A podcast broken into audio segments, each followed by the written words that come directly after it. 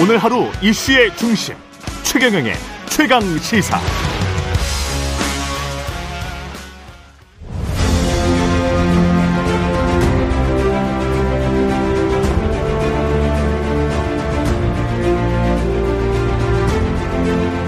네, 2023년은 대한민국 정치의 변곡점이 될 것 같습니다. 여야 모두 2024년 내년 내, 내년에 치러질 총선 승리를 위해서 온갖 전략을 쏟을 것으로 보이기 때문에 새 정치 방향, 권력구조 개편에 관해서도 좀 이야기가 나오고 있습니다. 오늘 첫 번째 시간 2023년 정치의 길을 묻다 김종인 전 국민의힘 비대위원장 나오셨습니다. 안녕하세요. 예. 네. 그 새해 복 많이 받으십시오. 예, 새해 복 많이 받으세요. 예, 예. 건강하시죠? 뭐, 그저 괜찮아요. 예. 네. 그, 작년, 지난해 한 해 동안 뭐 정치가 실종됐다는 말씀도 하셨었던 것 같고, 근데 외부에서 보기에도 이게 무슨 합의가 되는 정치가 전혀 없고 서로 간에 공격하고 남탓만 하는 정치가 있기 때문에 좀 굉장히 중도층도 많이 생겼고, 식상하다. 힘들다. 정치를 보면 이런 국민들이 많은 것 같습니다. 그러니까 지금 음. 저희 작년에 3월 달에 대통령 선거가 끝나지 않았어요. 예. 근데 대통령 선거의 결과를 보고 같으면은 뭐 과반수를 넘긴 대통령 후보가 없고 음. 이 지지율로 볼 거, 투표율로 볼거 같으면은 지금 윤석열 대통령이 한 48점 뭐 2, 3% 정도 받고 그다음에 이재명 그 당시 후보가 47%좀 넘는 후보를 받았단 말이에요. 예. 그 나는 그 선거 결과를 보고서 2012년 박근혜 대통령 당선 시에 문재인 후보와 비교를 해보면 그때 문재인 후보 48% 박근혜 후보 51%이 정도 돼가지고서 3.2%의 격차로다가 음. 당선이 됐는데 이번 선거를 보면은 지난번 선거를 볼 것 같으면은 이번은 세 사람이 했단 말이에요. 심상정 씨까지 합해가지고. 그렇죠. 네. 그래서 보면은 보수와 진보의 소위 구성 요인이 그때 오고 역전이 되지 않았나 이렇게 생각을 해요. 아. 그러니까 진보 쪽이 한 50%가 좀 넘어갔고 음. 그다음에 보수 쪽이 40 당선은 됐지만 48% 정도 정도 되어 있다 이런 얘기예요. 그렇게 분석할 수 있겠네요. 그러니까 지금 네. 현재 그, 그, 그 상황이 선거 끝난 이후에도 계속 지속되고 있는 거예요. 그러니까 음. 우리 윤석열 대통령 후보에 대한 대통령에 대한 소위 지지도를 볼 것 같으면 아직도 그 당시에 윤석열 대통령을 지지하지 않았던 50%가 약간 넘는 사람들이 아직도 지지를 보내지 않고 있는 거예요. 예. 예. 그러니까 이 여야 간에 있어서의 대립이라고 하는 것이 사실은 굉장히 극단화될 수밖에 없지 않나 이렇게 생각을 예. 하는 겁니다. 잘했었으면 좀 지지율이 바뀌었을까요? 아니면 좀 못한 측면이 많기 때문에 지지율이 오히려 아니 뭐 그러니까 이제 그거를 전제로 해서 예. 사실은 선거가 끝나면 선거 결과에 대한 냉정한 분석을 해가지고 그거를 음. 기반으로 해가지고서 이 정치를 해 나가야 되는데 네. 그러한 것이 좀 결여된 거죠. 음. 그러니까 일단 보면은 대통령의 당선이 됐습니까? 대통령의 막강한 권한을 가지고 마음대로 뭐를 할 수 있다 하는 이런 생각에 사로잡힌 겁니다. 예. 그러니까 초기부터 제대로 대통령으로서 국민이 바라는 바가 뭐라고 하는 것을 이끌어가기가 굉장히 힘든 상황이 되지 않았나 이렇게 봐요. 음. 그리고 이제 우리나라가 소위 상권 분립을 하는 민주주의 국가이기 때문에 예. 국회의 기능이라고 하는 것을 뭐 일방적으로 그냥 행정부가 압도, 압도할 수가 없는 거란 말이에요. 그렇죠. 그런데 지금 출발 달서부터 저희 국회를 야당이 장악하고 있기 때문에 음. 그러한 야당이 장악하고 있는 국회를 어떻게 합리적으로 대통령이 나의 전반적인 저희 정책을 이끌어 가는데 내 편으로 끌어들일 수 있느냐, 협조를 받아낼 수 있느냐. 그렇죠. 이러한 노력이 좀 초, 초, 초기에서부터 경주를 했어야 되는데, 음. 그러한 노력이 전혀 안 보였기 때문에, 음. 그저 여야 간에 그냥 논쟁만 하고서 작년 1년을 보냈지 않았나 이렇게 생각을 해요. 비록 수사 중이라고 하더라도 당 대표 이재명 당 대표랄지 뭐 그 전에 비대위원장이랄지 뭐 이런 사람들을 만났어야 됐다라고 생각을 하십니까? 아니 그러니까 네. 아니 일단은 당은 당대로 상대를 해줬어야죠 야당을. 예. 야당을 워낙 무조건 야당은 나에게 반대하는 사람이니까 상대가 되지 않는다 하는 음. 이런 식으로 해가지고는 민주정치에서 정치가 제대로 이루어질 수가 없어요. 예. 새해도 그러면 마찬가지일까요? 지금 윤석열 대통령의 지금 정치 보면은 스타일. 이제 새해는 더 어렵지 않나 이렇게 더 생각을 어렵다. 하는데 뭐냐면 대통령 이게 지금 현재 새해도 전혀 그러한 소위 야당과에 있어서의 어떤 협조 체제를 구축하겠다고는 그런 발언이 전혀 없어요. 네. 네. 그리고 더군다나 이제 내년에 대통령 선거, 국회의원 총선을 해야 하기 때문에 여야의 대립이라고 하는 것은 금년에 더 격렬해지지 않겠나 하는 이런 생각을 하는 겁니다. 그렇군요. 그러면 이게 구조적으로는 제도의 문제입니까? 아니면 뭐 사람의 문제입니까? 제도를 좀 바꾸면 지금의 갈등 구조를 좀 바꿀 수 있을까요?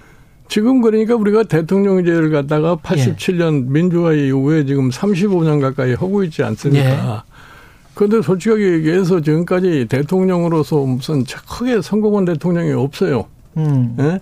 그렇다면 대통령제 지금 현재 대통령이 가지고 있는 헌법상의 권한을 갖다가 어떻게 재조정을 해야 되는가를 한번 냉정하게 생각해 볼 필요가 있는 때가 된 것 같아요. 이제는 그럴 때다.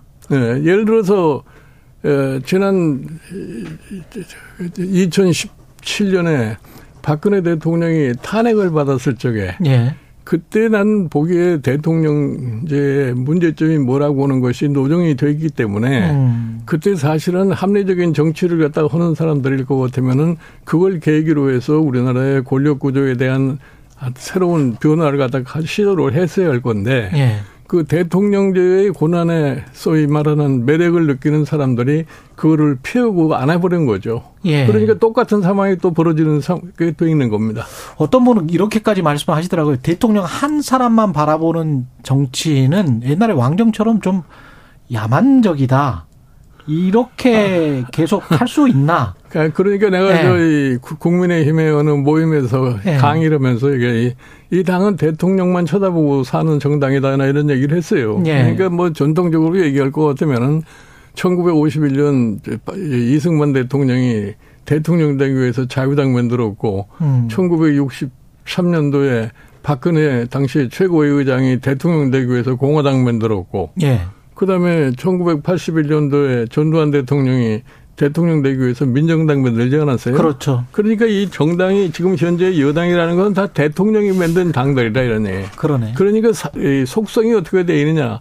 대통령만 쳐다보는 그런 정당이 된 거예요. 그러네. 그러니까 그 정당 내에서 정치 제대로 된 정치 지도자가 양성이 안 되는 겁니다. 음. 그러니까 예를 들어서 내가 저 2000년, 2020년 대통령 선거, 총선 끝나고 나서 지금 국민의힘을 갖다가 이름도 바꾸면서 내가 비대위원장 노릇을 한 10개월 동안 하고 되는데 네. 내부를 아무리 들여다봐도 그 속에 대통령감이 없어요.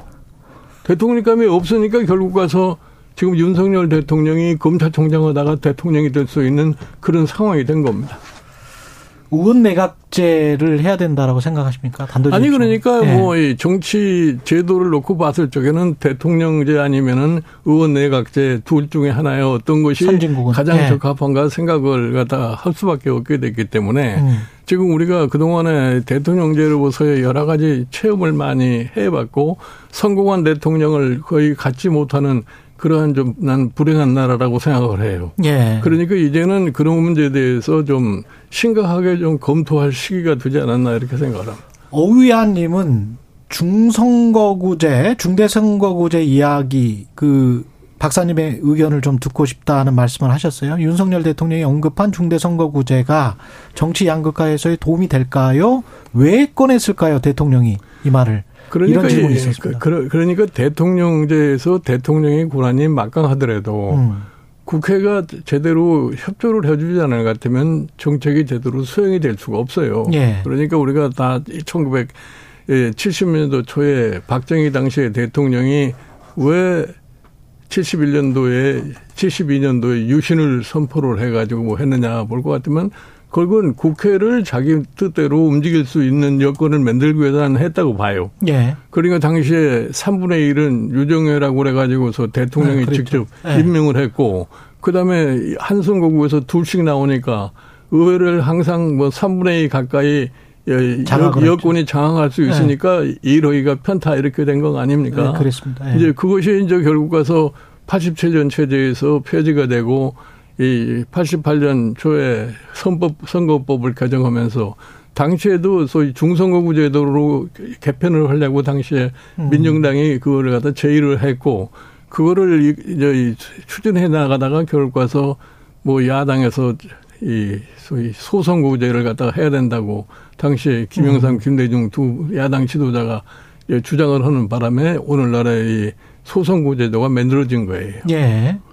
근데 그 중대 선거구제로 바꿔서 영호남 같은 경우에 뭐 그렇게 하면 지역 갈등도 좀 완화되고 그럴 수도 있을 것 같은데. 아, 뭐그 당연히 그런 거죠. 그러니까 예. 예를 들어서 이 한 선거구에 두 사람씩 당선됐을 적에 그렇죠. 이제 그런 선거구 그 선거제도라고 하는 것이 과연 민주적인 절차에 맞느냐 하는 데서 이제 문제를 제기하는 사람들이 있는데 음. 지금 사실은 중대선거구제를 가야만이 다당제가 될 수 있다 이런 얘기들 많이 하잖아요. 그렇죠. 그런데 네. 지금 현역 의원들이 음.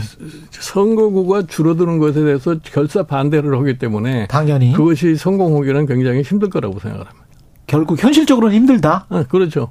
근데 중대 선거구제를 한다 해야 된다라고 대통령도 이야기를 하고 국회의장도 이야기를 하고 어 국민들도 만약에 원한다면 근데 이거를 선거구 획정을 본인들이 지금 현재 국회의원들이 획정을 하면 기득권 야합이 될 수도 있는 거 아닙니까? 그런 거니까 사실은 네. 예를 들어서 뭐 개헌이고 이 선거법이고 음. 사회적인 큰 변혁이 있을 때나 가능한 거지. 아. 평상시에 그걸 갖다 추진한다는 게 이렇게 쉬운 일이 아니에요. 그러니까 그걸 하려면은 음. 대통령 스스로가 확고한 의지를 가지고 나라의 미래를 위해서 내가 대통령이지만 이 문제를 처리로 해야 되겠다는 이런 의지가 있어야 되는데 그렇지 음. 않은 이상은 내가 보기에는 하기가 힘들 거라고 생각합니다. 그러면 지금 현재 역학 구조도 그렇고 중대 선거 구제 이야기는 했지만 힘들다. 현실적으로는 힘들다. 그렇죠. 내년 내년에 당장에 총선인데 음. 지금 서희 국회에다가 중대 선거구 제도를 갖다가 한다고 그래서 그게 과연 실현이 되겠느냐 하는 것은 나는 거의 불가능하다고 생각을 해요. 유불리를 따지면 누구한테 유리합니까? 기존 정당들의 그건 이제 해봐야 아는 해봐야 거니까 서로가 근데 지금 현재 예. 예를 들어서 뭐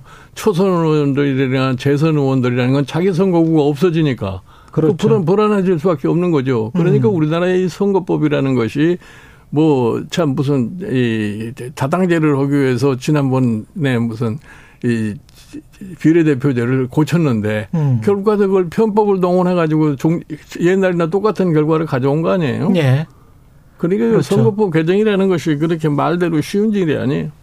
중대 선거구제를 하면 영원함 갈등은 해소할 수 있지만 수도권에서 국민의힘이 좀 유리해지기 때문에 제안한 것 아니냐 그런 분석도 하는 분들이 있던데. 아니 뭐 그거는 네. 뭐 그것도 영, 영원함 갈등이 중대 선거구 한다고 그래서 해소되리라고 생각하잖아요. 아. 경, 경, 경, 경우에 따라서 중대 선거구 해도 호남은 호남에서 또 야당이 저희 민주당이 다 돼버리고 어. 이저 영남에서 국민의힘이 다 돼버리면 똑같은 결과를 가져올 수밖에 없는 거죠. 그러네요. 1, 2, 3등을 다 네. 뽑아버리면 그렇겠습니다.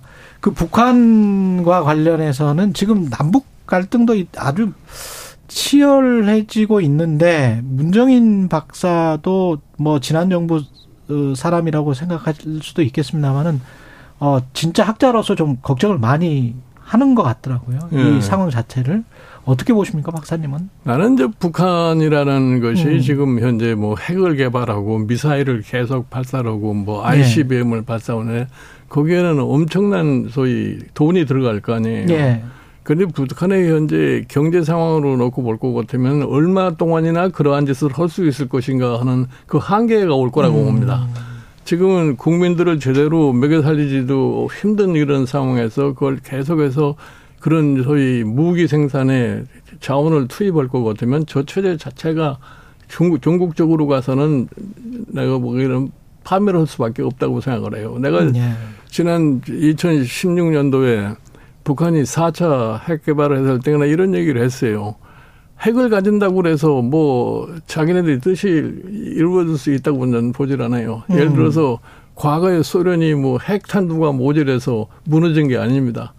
결국은 소련의 경제가 그와 같은 것을 유지할 수 없는 상황에 도달했기 때문에 소련 자체가 붕괴돼 버린 거예요. 그렇죠. 그러니까 이제 북한도 지금 어느 정도 시점에 가면 그런 한계에 도달할 수밖에 없을 거라고 저는 생각을 해요. 근데 이제 소련은 그 소련 밑에 있는 위성 국가들 같은 식으로 북한도 음.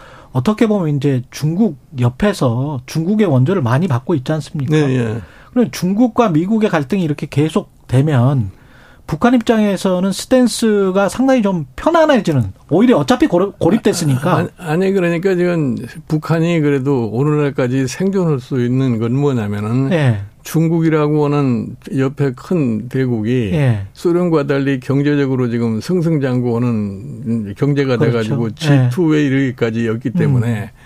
중국이 북한의 최소한도의 생존은 보장할 수 있는 그러한 여건을 갖추고 있기 때문에 그렇죠. 네. 지금 북한 체제가 유지될 수 있다고 이렇게 음. 생각을 하는데 제가 보기에 그걸로서 한계가 있기 때문에 중국 자체가 북한이 예, 전쟁을 갖다 도발하거나 그와 같은 것을 또 용납도 안 할 거예요. 아, 중국도 용납하지 예, 않을 것이다. 자체가. 네. 예, 그렇기 때문에 예, 북한의 소위 저런 소위 군비를 계속 증가하고 하는 것은 어느 음. 한계에 봉착할 것 같으면 더 이상 하지 할 수가 없을 거라고 생각을 해요.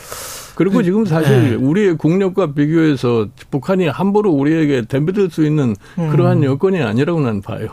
미국 정부도 약간 북한 무시 전략 그냥 일단 그냥 놔둬 보자 뭐 이런 음. 거 같은데 네. 윤석열 정부도 그쪽으로 가는 게 맞다. 일단 한번 놔둬 보자. 내가 보기에는 북한에 대해서 지나친 신경을 쓸 필요가 없어요. 신경 쓸 필요 없다. 우리의 안보 대세만 정확하게 확립을 해가지고 있고 음. 또 더구나 한미 동맹이라고 하는 것을 바탕으로 해서 미국의 해구산 속에 들어올 수 있었기 때문에 예. 너무 그렇게 크게 그 걱정을 하거나 그럴 필요는 없지 않나 이렇게 생각해요. 그것도 일리 있는 말씀인 것 같습니다. 윤석열 대통령 이제 신년사는 어떻게 들으셨는지 그리고 그 전에 이제 도어 스태핑을 하다가 지금 MBC와의 갈등 때문에 중단을 하게 된 건데 이게 국민과의 소통은 지금 어떻게 잘 하고 있는 겁니까? 그러니까 국민에게 국민과의 소통이라고 하는 거는 뭐 도화 스태핑을 한다고 해서 소통이 되는 게 아니에요. 예. 그러니까 사실은 국민의힘과의 소통이라는 건 제가 늘 강조합니다만은 음. 국민이 바라는 바가 뭔가를 갖다가 제대로 인식을 하고 그걸 바탕으로 해서 정책적으로 이걸 수행을 해서 국민들이 공감을 얻었을 적에 소통이 되는 거지. 그저 말로만 뭐 언론 상대로 해서 얘기한다고 해서 소통, 소통이 된다고 보진 않아요. 나는 음. 도어 스태핑 처음 시작을 해가지고서 지금 뭐 중단이 된 지가 한 달 가까이 됐다고 생각을 하는데만 내가 처음부터 그러지 않았어요. 어느 시점에 가면 본인 스스로가 도화 스태핑을 갖다가 아마 중단할 수밖에 없을 것이다. 이렇게 얘기를 했는데 지금 네. 현재 사실은 도화 스태핑을 안 하기 때문에 윤 대통령의 말 실수를 갖다가 예, 그렇죠.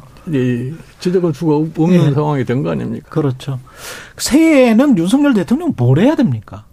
나는 지금 윤석열 대통령이 지금 새 3대 과제로 내세운 것이 뭐냐면 노동연금. 교육개혁, 네. 노동개혁, 연금개혁 이렇게 얘기를 했잖아요. 예. 그러나 그 실체가 아직은 정확하게 드러나지 음. 않고 있어요. 뭐그 방향을 뭐 개혁한다는 얘기는 과거 정권에도 계속해서 했던 그렇죠. 얘기인데 네. 어떤 식으로 이 세 가지 개혁을 갖다가 할 수 있을까 하는데 그게 개혁이 제대로 되려고 것 같으면은 제도적인 뒷받침이 돼야 되네. 음. 그 제도적인 뒷받침이 되려면은 의회가 거기에 협조적으로 나와야 되네. 그러네. 그러기 위해서는 야당과에 있어서의 관계가 지금 상황처럼 돼가지고는 어려울 거고. 아까 모두에서 말씀하신. 예, 예. 예. 지금 야당과의 관계를 어떻게 좀 정상적으로 이끌어 가지고서 음. 소기의 목적을 달성할 할 것인가 하는 것에 대해서 대통령이 지혜를 발휘할 필요가 있다고 나는 생각을 해요. 국민의힘 당대표도 굉장히 중요할 것 같은데요, 올해. 근데 그, 국민의힘 당 대표 지금 이제 3월 8일 날에 이제 예. 당 대표 선거를 갖다가 한다고 이렇게 돼 있는데 지금 보면은 참 모습이 별로 안 좋아요. 그저 대통령의 음. 신뢰를 누가 많이 갖나, 예. 대통령의 관계가 누가 제일 했나 이런 식으로 지금 당 대표 선거가 마치 이루어지는 것처럼 돼 있는데 음. 내가 바라건데 당 대표가 될 사람은 당의 지도자예요. 어, 경우에 따라서 다음에 뭐 대통령 후보도 될 수 있는 그런 사람인데 네. 그러면은 자기 역량으로 당을 어떻게 끌어서 사실은 윤석열 정부가 성공하기 위해서 내년 총선을 이긴, 이겨야 된다고들 말들은 똑같이 하고 있는데 그렇죠. 그러면 어떻게 해서 내가 총선을 이길 수 있냐는 것을 가지고 네, 당원을 설득하려고 네. 노력을 해야지. 음. 윤심이 나에게 있으니까 내, 내가 좀 유리하다는 이런 발상은 좀 제발 좀 안 하는 것이 정치인으로서 자세가 아닌가 이렇게 봐요. 그러니까 윤심 바라게 하는 듯한 모습은 안 된다. 그러니까 윤심만 네. 바라본다고 그래서 지금 세, 세상이 그 윤심만 가지고서 당 대표가 된다고 이렇게 착각할 시대가 아니라고. 착각이다. 음. 그 당원 100%로 가는 거는 잘했다고 보십니까? 저는 원래 정당이라고 하는 것이 예. 당원들의 소위 판단에 의해서 대표도 뽑고 대통령 후보도 뽑는 것이 원칙인데 예. 18년 전에 그 여론조사 방법을 도입하게 된 거는 그 나름대로 당이 소위 대국민 상대로 해서 좀 보다 더 많은 지지를 얻어야 되겠다. 그리고 더군다나 당만 가지고서는 사람이 제대로 골라질 수가 없다. 이런 사람의 생각에서 했는데 지금에 와서 그게 크게 바뀌어졌냐면 그 바뀌어진 것도 아니에요. 음. 그러나 뭐 일단 100% 당원의 투표에 의해서 대표를 뽑는다고 했기 때문에 거의 당 스스로가 결정한 거니까 거기에 대해서 뭐라고 얘기를 할 수가 없어요. 예. 이대로 가면 이대로 가서 윤심 바라기 같은 모습만 보이다가 혹시 만약에 이제 윤심이 점제 준것 같다라고 하는 분이 당 대표가 된다면 네. 총선은 어떻게 될까요? 그야 총선거는 결국 봐서는 민심이라는 거는 윤심하고 당심하고 다를 수밖에 없어요. 다를 수밖에 없다. 네. 그러니까 예를 들어서 뭐 최근에 와서 당에서 일부 사람들이 무슨 당심이 민심이다 이렇게 얘기를 하는 거는 음. 국민에 대해서 너무나 오만한 자세를 보이는 것이 아닌가 나는 이렇게 생각을 해요. 예. 예 민심이 당심을 되어볼 수 있어도 당심이 민심이 될 수는 없다고 나는 생각을 해요. 그럼 다수당이 될 수가 없다? 네, 그러니까 다수당이 되기 위해서는 지금 음. 뭐를 어떻게 해야지 다수당이 될 거냐 하는 것을 생각을 해야 되는 거죠. 그러니까 사실은 음. 지금 윤 대통령이 3대 개혁안을 발표를 하지 않았습니까? 예. 이거를 어느 정도 제대로 시, 실현화 시킬 것인가. 음. 이것이 굉장히 중요합니다. 그리고 지금 현재 이 세계 경제가 굉장히 어려운 상황에 있고 그걸로 인해서 우리가 수출해서 먹고 사는 나라가 한국 경제도 지금 매우 어려운 상황에 나가 그렇죠. 있어요. 네. 그러니까 금년도에 뭐 1%정 수준 1%대 성장. 경제 성장을 한다고 그러니까 아마 여기에서 고통을 받는 국민의 숫자가 훨씬 더 늘어날 거예요. 그럼요. 이 사람들을 과연 어떤 식으로 생활을 안정을 시켜줄 거냐는 음. 이것이 아마 가장 첨예의 과제가 아닌가 생각합니다. 역시 예. 선거에서 가장 중요한 것은 뭐냐면 국민의 실생활과 어떻게 관련된 있는 거냐를 판단을 잘하느냐 못하느냐에 따라서 선거 결과가 나타날 수가 있어요. 예.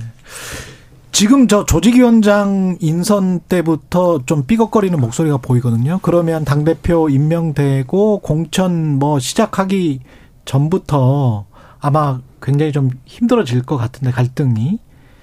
혹시 분당 가능성도 있습니까? 유승민 의원이랄지. 분당 가능성은 나는 거의 불가능하다고 생각해. 국민의힘은? 네. 예. 유승민 의원은 만약에 이렇게 당원 100% 해서 본인이 안 된다면 그 승복하고 이준석 뭐 전 대표도 마찬가지로 그냥 국회의원 나올까요? 공천을 위해서 열심히 아, 할까요? 그건 그건 모르죠. 그다음에 국회의원을 나올 건지 음. 국회의원을 음. 출마한다고 그럴 때 공천이 가능할 건지 그거는 음. 그때 상황에 가서 봐야 알게 됐는데 예를 들어서 뭐 이준석 그저전 대표 같은 경우는 아마 이 국회의원 선거에 출마할 가능성은 있을 거라고 봐요.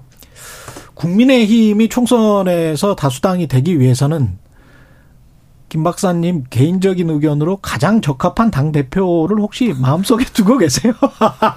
그거는 내가 내가 얘기를 할 수는 없고 예. 를 들어서 국민의힘이 다수당이 되려고 할 거면 수도권 선거를 이겨야 됩니다. 음. 여기 저이 서울, 인, 경기, 인천 음. 여기를 이기지 그, 못하면은 그렇죠. 다수당이 되기가 매우 어려워요. 예. 그러니까 수도권에서 이 선거를 승리하기 위해서 가장 적합한 인물이 뭔가 음. 이거를 예, 국민의힘의 소위 당원들이 제대로 네. 인식을 하고서 그러한 후 보를 갖다가 뽑아는 것이 아마 현명한 판단이라고 생각을 해요. 개인적인 호불호와는 상관없이 지금 현재 정치 지형만 놓고 보면 누가 될 가능성이 높습니까? 그래서 누가 누가 될지는 아직은 아직은 가늠하기가 굉장히 어려워요. 굉장히 힘들어요. 네, 네. 뭐 각자 지금 뭐 비슷비슷한 이런 모습을 보이고 있기 때문에 음. 민주당 같은 경우는 그 윤석열 대통령이 상대적으로 지지율이 약한데도 불구하고 민주당도 그 반사 이익은 거의 못 얻고 있거든요. 문제가 뭐 야당이라는 거는 원래가 예. 그런 거예요. 야당이 무슨 뭐 야당 스스로가 뭐 할 일이 할 수 있는 일이 별로 없는 거 아니에요. 아. 그러니까 뭐 야당이라는 거는 항상 여당의 잘못을 먹고 사는 것이 야당이지. 음. 여당이 계속 잘하면은 야, 당이라는 것은 집권이 거의 불가능한 겁니다. 그렇군요. 그러니까 그 사람들은 네. 항상 반대만 할 수밖에 없어요. 그거를 전제로 해서 야당을 대할 수밖에 없는 거예요. 그렇군요. 이재명 당대표의 이른바 그 사법 리스크와 그리고 민주당 자체에서의 어떤 갈등 그리고 더 나아가서 뭐 탈당이나 분당 이야기 하는 사람들 있잖아요. 민주당은 아니, 어떻게 될까? 그러니까 그거는 저 뭐 그렇게 희망하는 사람도 많고 한데 예. 이재명과 민주당 자체를 갖다가 너무나 이렇게 아이덴티파이 시켜서 볼 필요는 없어요. 아, 이재명 대표의 사법 리스크는 개인적인 리스크로 생각을 하는 거지. 음. 그 자체가 무슨 당의 리스크라고 나는 보질 않아요. 그리고 당의 리스크가 아니다. 예, 그리고 저 민주당이 뭐 그런 이재명 지지 세력과 비미 이재명 지지 세력 사이에 갈등이 있는 것처럼 보이지만 거기도 음. 선거 앞두고 분당해 가지고서 뭐 실익이 있다고 생각하지 않기 때문에 그렇게 음. 바보 같은 짓은 안 할 거라고 봅니다. 그러면 검찰이 기소를 하고 재판이 진행돼도 확정적인 어떤 사실이 나오지 않으면 지금 체제가 그대로 유지된다. 아니 그러니까 결국 가서 저 만약에 이재명 대표가 뭐, 어 부속이 되거나 그렇게 될 음. 것 같으면은 뭐 당은 당, 당 대행 체제로 운영될 수밖에 없는 구속이 된다면 되겠죠. 그렇겠죠. 네. 네. 구속이 된다면 그렇겠지만 불구속 상태에서 기소가 되고 재판이 진행된다면 어떻게 생각을 하십니까? 뭐 그렇게 되면은 뭐저 이재명 대표의 영향력이라는 것이 당 내에서 음. 그렇게 좀 유축되는 그런 상황은 올 수밖에 없어요. 예. 지금 뭐 문재인 전 대통령 예방을 하고 최근에 친문계 이른바 친문계 인사들, DJ계 인사들을 당 요직에 앉혔다. 이거는 당내 통합을 나름대로 노리는 겁니까? 그야 무슨 자연적인 거라고 생각을 해야 되는 네. 거지. 당내 통합이라는 거는 당을 이끌어가는 사람이 당연히 해야 할 그런 과제이기 때문에 예. 그 자체가 별로 큰 의미가 있다고는 보지는 않습니다. 한국 정치 저 제가 이 최강 시사 진행하면서 가장 좀 안타까운 게 서로 남 탓하고 내로남불하고 서로를 악마화시키는 거 있잖아요. 네. 지나치게. 과장하는 것들.